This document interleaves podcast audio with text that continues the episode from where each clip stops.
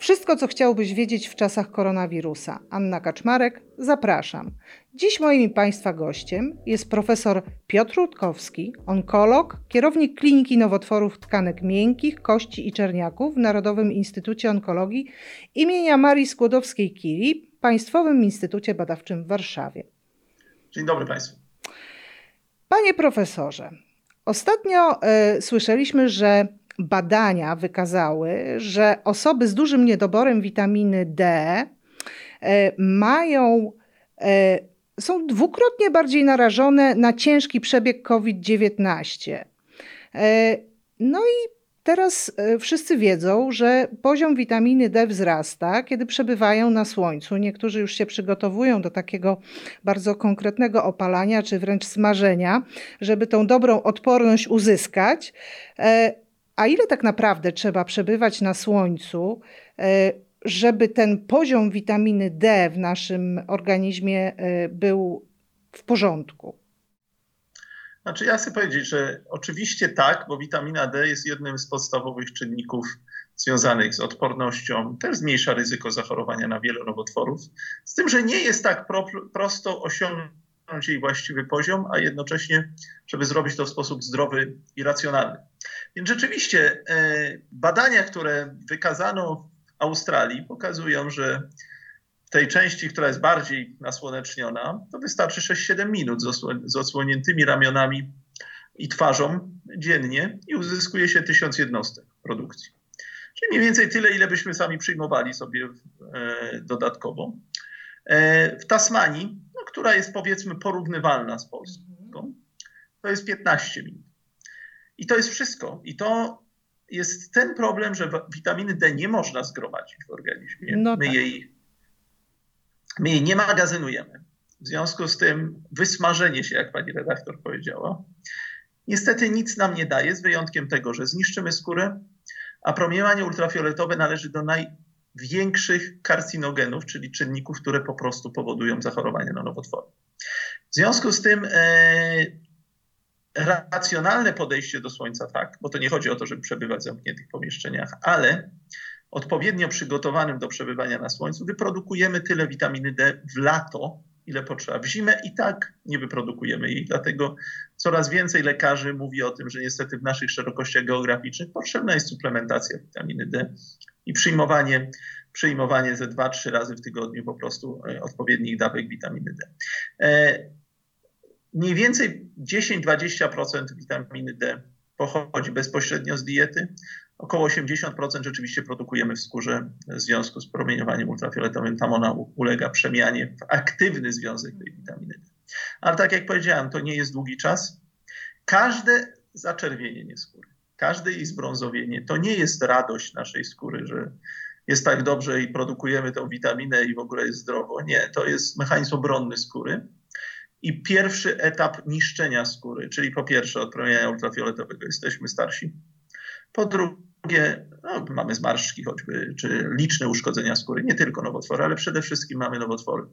E, raków skóry i czerniaków łącznie to jest kilkadziesiąt tysięcy rocznie i 90% tych nowotworów jest związanych tylko z promieniowaniem ultrafioletowym. Co więcej, nadmierne przyjmowanie promieniowania ultrafioletowego wcale nie zwiększa dalej poziomu witaminy D, tylko wręcz hamuje jej produkcję.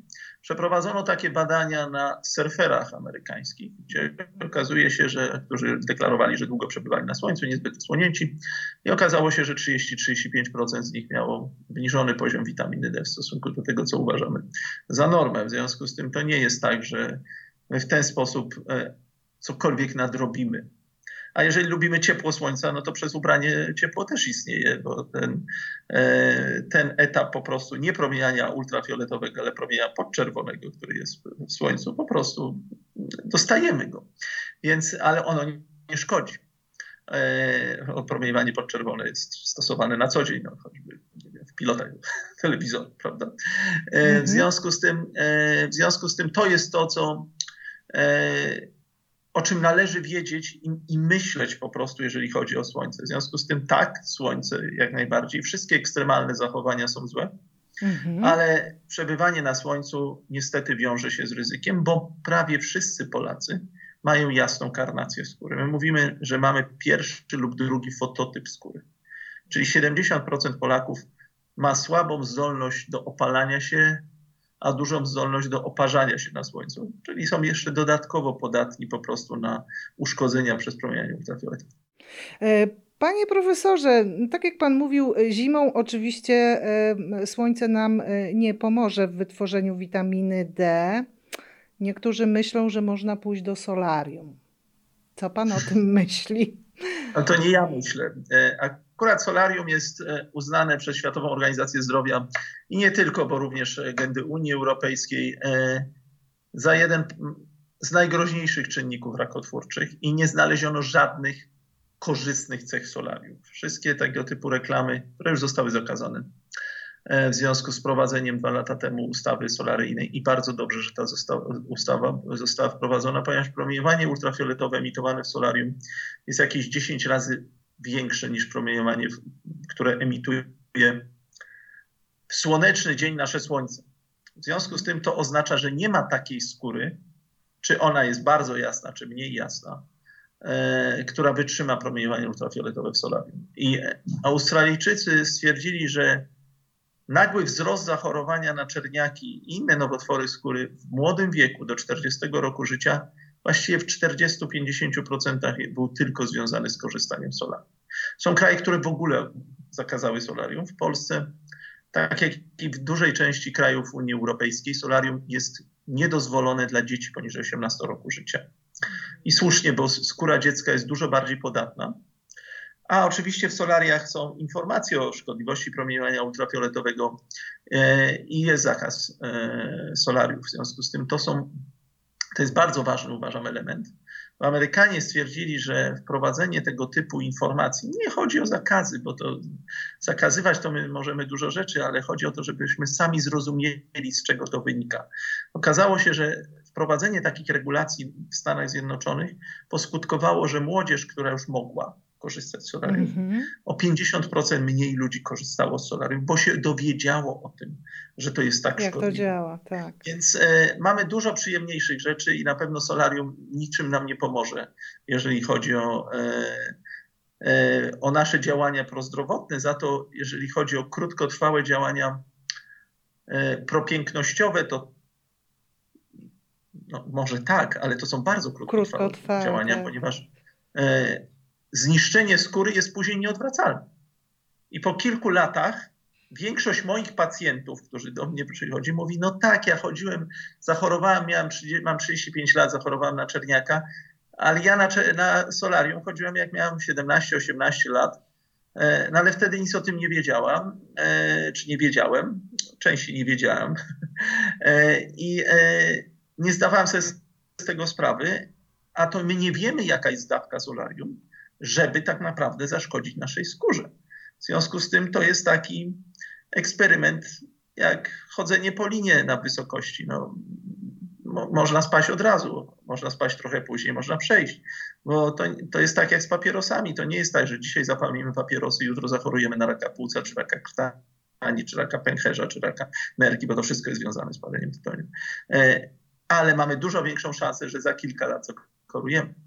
I to samo jest solarium. Panie profesorze, wspomniał Pan, że Polacy mają jasną karnację. A do tego wszystkiego ostatni y, czas to jest czas izolacji, czyli wielu z nas siedziało w domu. No, i teraz y, zaczęliśmy y, wychodzić część z nas zaczyna się właśnie opalać, może żeby podwyższyć e, swoją odporność, może żeby być ładniejszym, albo po prostu trudno powiedzieć z jakiego powodu, tak? E, czy po takim czasie siedzenia w domu ta skóra jest bardziej wrażliwa na promienie słoneczne? Oczywiście tak, e, tylko nie ma jakiej przygotowywać. Powiedziałem, każde zachowanie z umiarem jest, jest rozsądne w tej sytuacji i tyle. No i trzeba ją ochronić, czyli jak najprościej ochronić? Ochronić najprościej odzieżą. Czyli mhm. jak wychodzimy na słońce, to po prostu jak wychodzimy, to t-shirt, e, spodnie, kapelusz na głowę, okulary przeciwsłoneczne też z filtrem. A resztę ciała posmarować kremem z filtrem. Krem z filtrem i tak nie chroni w 100%. Mhm. A poza tym nikt z nas nie stosowałby go zgodnie z zasadami producenta, bo proszę pamiętać, że to nie jest tak, że rano się posmarujemy, jak jesteśmy na świeżym powietrzu i on działa cały dzień. Jak się spocimy, e, to należy tą aplikację powtórzyć. E, jeżeli e, sam z siebie tak naprawdę producent zaleca, że co 4 godziny należy powtórzyć aplikację z filtrem przebywając na słońcu, żeby on działał ochronnie. W związku z tym większość z nas tego nie robi. Mój przyjaciel policzył, że jakby czteroosobowa rodzina wyjechała na wakacje, e, chciała stosować się według zaleceń producentów kremów i e, przebywać dwa tygodnie na słońcu, tylko sparując kremem z filtrem, no, przez pewien czas oczywiście, to potrzebowały ponad 5 kg kremu z filtrem, e, żeby to działało. W związku z tym krem z filtrem tak, ale tak jak powiedziałem, to jest to nie jest wcale takie łatwe, żeby on, żeby on żeby spełniał wszystkie swoje, mhm. swoje funkcje. Więc e, o tym, o tym też proszę pamiętać, że właściwa aplikacja kremu z filtrem jest podstawą tego, żeby on działał. A, a, i tak trochę tego słońca dostaniemy i bardzo dobrze, tak jak powiedziałem. Chodzi o to, żeby nasza skóra nie zmieniła koloru. Dobrze, a jak się posmarujemy takim kremem z filtrem, e, to dalej e, nasz organizm jest w stanie produkować witaminę D, czy nie? No całkowicie nie zablokujemy tego, bo żaden skrem z filtrem, tak jak powiedziałem, nie, jest, nie, jest aż, nie mhm. jesteśmy aż tak perfekcyjni, więc tak, tylko to oczywiście trwa dłużej wtedy. No możemy przebywać mhm. E, dłużej na słońcu, ale nie chodzi o to, żebyśmy się opalali, tak jak powiedziałem. To jest to, jeżeli chcemy uprawiać aktywność fizyczną, spędzać miło czas na słońcu. Jak wchodzimy do wody, no to też posmarujemy się kremem z filtrem. Jak wyjdziemy z niej, to nawet jak krem jest wodoodporny, mhm. bo jest, to nie jest ręcznikoodporny, no, no więc, nie. więc i tak trzeba się posmarować jeszcze raz. No, naprawdę to tak wygląda. Ja na szczęście od dzieciństwa nie oparzyłem się już e, na słońcu tak naprawdę, ale w dzieciństwie też miałem poparzenia słoneczne, bo nikt o tym nie wiedział. W związku z tym każdy z nas, który przebył oparzenia słoneczne w dzieciństwie jest w grupie podwyższonego ryzyka. Dzieci trzeba chronić dodatkowo. Rozumiem. E, panie profesorze, e, konsekwencją nadmiernego opalania albo poparzenia skóry bywa rak skóry, czerniak. Co to są za nowotwory i jakich wiekowych populacji one dotyczą? Bo Pan wspominał o pacjentach na przykład 35-letnich. Kto na co choruje i, i, dlaczego, i dlaczego choruje od, od nadmiernego przebywania na słońcu? Znaczy, raki skóry, w ogóle nowotwory złośliwe skóry to są najczęstsze nowotwory u ludzi. Tylko większość raków skóry na szczęście przebiega w cudzysłowie dość łagodnie, bo zwykłe ich usunięcie, zniszczenie miejscowe prowadzi do wyleczenia. Mhm. Okej, okay, e, ale czerniaki z z kolei na tym tle kilkudziesięciu tysięcy zachorowań na raki skóry rocznie, to jest około czterech tysięcy nowych zachorowań, ale one odpowiadają za 90% wszystkich śmierci, wszystkich zgonów związanych z nowotworami skóry. Czyli niestety na te 4000 zachorowań ponad 1000 chorych polskich umiera, czyli mniej więcej Polacy mają szansę przeżyć 2 trzecie czy czwarte. To jest ten przedział, kiedy, e, jeżeli chodzi o czerniaka. W związku z tym dlatego to jest taki groźny nowotwór. Bo jest to też nowotwór, który e, jest bardzo mały stosunkowo w stosunku do innych mhm. nowotworów bo grubość czerniaka, grubość, czyli w tę mhm. stronę nacieku w skórę, 4 mm wiąże się ze śmiertelnością około 50%. No to rzeczywiście. To jest tylko 4 mm w głąb. W związku z tym, w stosunku do, dlatego jego agresywność, ale jego z kolei, zaraz będziemy o tym mówić, łatwo wykryć. E, tak jak i inne nowotwory skóry, bo znajdują się na skórze, na, no, na no zewnątrz tak. naszej. Ale kto choruje, pytała się pani. No, mhm. E, jeżeli chodzi o e, grupy wiekowe, to Kiedyś chorowali głównie osoby, chorowały głównie w wieku podeszłym. Teraz zmieniło się to. E, ten przyrost zachorowań, który jest bardzo duży, bo na przykład na czerniaka liczba zachorowań podwoiła się w ciągu ostatnich 8 lat. E, ten przyrost zachorowań jest taki, że mamy w tej chwili e, sytuację, że to dotyczy wszystkich grup wiekowych, również tych młodszych. Nie mówimy o dzieciach, bo tam to jest ekstremalnie rzadka cały czas choroba i na Bardzo szczęście. Dobrze. Mhm. Ale, e, ale e, osoby poniżej 35 roku życia nie są, to już nie jest takie rzadkie, że chorują na nowotwory skóry. My mamy całkiem sporo takich pacjentów. Na szczęście też e, częściej zwracają uwagę na swoją skórę, więc też te nowotwory są wykrywane stosunkowo wcześniej. W związku z tym, e, oczywiście, że chorują osoby bardziej takie, które mają jasną karnację, jasne oczy, e, jasne włosy, dużo znamion, dużo piegów, e, ale tak e, naprawdę mo, może zachorować każdy.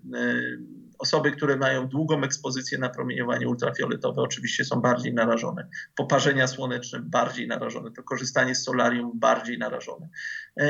Na raki skóry najczęściej chorują cały czas osoby w wieku podeszłym i tam bardzo ważna jest też skumulowana ekspozycja, czyli ile razy człowiek w ciągu życia był narażony na to promieniowanie ultrafioletowe, dlatego tam na przykład częściej widać tak, zachorowania na raka skóry wśród rolników, nie wiem, marynarzy, osoby, które, mhm. E, osoby, które pracują na budowie, często przebywają na słońcu i nie myślą o ochronie przeciwsłonecznej. To jest, to jest bardzo istotne. I jak się leczy dzisiaj y, nowotwory skóry? Czy to jest, y, czy to jest łatwe? Znaczy, zacznijmy od tego, że przede wszystkim wykrycie jest łatwe. Bo one mhm. znajdują się na skórze, w związku z tym my je możemy zobaczyć. E, na, na, czerniak ma takie cechy ABCDE, o których my mówimy, że jest asymetryczny, ma nierówne brzegi, ma różny kolor, duży rozmiar, czy duży w kontekście 5-6 mm. Każdy z nas zobaczy taką tak. zmianę. Ale najważniejsze jest E. E, czyli ewoluuje, zmienia się. Czyli czegoś nie było na skórze, pojawiło się, albo coś było i zaczęło się rozrastać, pogrubiać, poszerzać, zmieniać kolor. E, to samo dotyczy raków skóry, tylko raki skóry nie są z reguły takie ciemne. No tak. E, raki skóry to jest częściej niegojąca się ranka, też pojawia się, pojawia się strupek, ten strupek znika, później się znowu pojawia w tym samym miejscu, albo owrzodzenie na skórze, zaczerwienienie, taki bałowaty okrąg. No, one wyglądają różnie, ale też najważniejsza ich cecha jest ta właśnie ewolucja. Czyli jeżeli coś, coś takiego mamy na skórze, to mm. trzeba to po prostu pokazać lekarzowi, nam, chirurgom, onkologom, tak jak u nas tu w Narodowym Instytucie Onkologii albo e, dermatologom. My z reguły obejrzymy to przez dermatoskop, to jest taka lubka ze światełkiem. E, to nie boli. Jesteśmy no. w stanie powiedzieć, czy zmiana jest podejrzana, czy nie. Jeżeli zmiana jest podejrzana, to wykonujemy jej wycięcie z niewielkim marginesem. Jeżeli okazuje się, że to jest czerniak czy rak skóry, no to później przystępujemy do dalszych etapów. W rakach skóry to leczenie jest prostsze, bo z reguły zwykła chirurgia kończy sprawę. W czerniakach ta chirurgia też jest trochę bardziej skomplikowana, bo w dużej części chorych na czerniaki nie sama wycięcie ogniska pierwotnego, ale też tak zwana biopsja węzłów wartowniczych, czyli zidentyfikowanie węzła chłonnego, który odpowiada za miejsce na skórze, gdzie był czerniak. Ono też jest etapem jakby leczenia i diagnostyki. No i teraz to, co się zmieniło w ostatnich latach, to jest sytuacja, bo tak jak rozmawialiśmy, większość wczesnych czerniaków czy raków to się da wyleczyć prawie w 100%. Mhm. Czerniaki, które mają powyżej 1-2 mm, tu się zaczyna większy problem. E, najgorzej, jeżeli są jeszcze grubsze, a przede wszystkim jeżeli dały przerzuty do węzłów e, Cały czas chirurgiczny to, to jest etap, ale e, dużo chorych niestety później przechodzi w fazę przerzutów odległych. Tak jak powiedziałem, w Polsce to jest mniej więcej 25-30% chorych. Którzy, bo mamy za grube czerniaki na początku. To nie dlatego, że mamy inne te czerniaki niż e, w Niemczech. Tam, tam jest 10% chorych, które mają e, przerzuty odległe, bo mają cieńsze czerniaki, bo bardziej zwracają uwagę na swoją skórę. E, I przez wiele lat nie można było nic zrobić, jak chory miał przerzuty, które były nieoperacyjne. No, to... no to się zmieniło w ostatnim czasie. Chorzy na zaawansowane czerniaki otrzymali w ostatnich latach szansę w postaci nowych terapii. Mhm. I te mhm. nowe terapie są oparte o dwa mechanizmy. Jedna to jest tak zwana immunoterapia, mhm. czyli to jest takie działanie e, na nasz układ immunologiczny, aby pobudzić go do aktywności i żeby ten układ immunologiczny zaczął sam zwalczać czerniaka. Tylko to nie jest takie proste, że my to możemy zrobić. To są bardzo skomplikowane leki, które kosztują też dziesiątki tysięcy złotych. E, I, e, ale są skuteczne. Mniej więcej 50% chorych odpowiada na to leczenie i około 40% odpowiada bardzo długo, latami. W związku z tym kiedyś wyglądało to tak, że chory na przerzutowego czerniaka miał poniżej 5-4% przeżyć 5 lat. Teraz ma około 30-40%. Przeżyć 5 lat. No, Czyli to jest 10 razy lepiej. I to jest ten postęp, który się dokonał. Drugi mechanizm to jest tak zwane leczenie celowane, czyli leczenie ukierunkowane molekularnie, bo okazuje się, że połowa czerniaków ma takie zaburzenie genu, który się nazywa BRAF. Oznaczamy tę mutację. To jest w Polsce, w Polsce są określone ośrodki, w Polsce jest 22 ośrodki, które dysponują każdą e, nowoczesną w tej chwili terapią. I chory, jak, ma, jak jest obecność tej mutacji w komórkach czerniaka, otrzymuje odpowiednie leczenie. Oczywiście to leczenie nie jest pozbawione działań ubocznych, to musi być prowadzone właśnie w tych ośrodkach, które mają doświadczenia. Poza tym trzeba odpowiednio dobrać tę terapię dla pacjenta. E, co więcej, my w ostatnim czasie to nie jest jeszcze standard niestety w Polsce, tylko musimy pisać na każdego pacjenta indywidualny wniosek na tak zwany ratunkowy dostęp do technologii lekowej. Dla każdego pacjenta ten taki wniosek piszemy. I, e, i e, możemy stosować te leki też zapobiegawczo, czyli mhm. chory miał na przykład usunięty przerzut do węzła chłodnego i kiedyś ty był tylko obserwowany i czekaliśmy albo nawróci, albo nie nawróci. Teraz można podać te leki wcześniej przez rok i to zmniejsza minimum 20% ryzyko nawrotu choroby. To jest bardzo dużo w mhm. kontekście rokowania, rokowania pacjenta. Ale te nowe terapie to nie tylko w czerniakach. Również w rakach skóry pojawiły się i leki ukierunkowane molekularnie, na przykład w, w raku podstawno-komórkowym skóry, bo to jest najczęstszy nowotwór, ale taki zaawansowany rak to jest rzadka sprawa, to jest 50-60 chorych rocznie na szczęście. E, I u nich można zastosować lek, który, się który dotyczy inhibitorów tak zwanych hedgehog, tak, no, nie ma polskiej nazwy.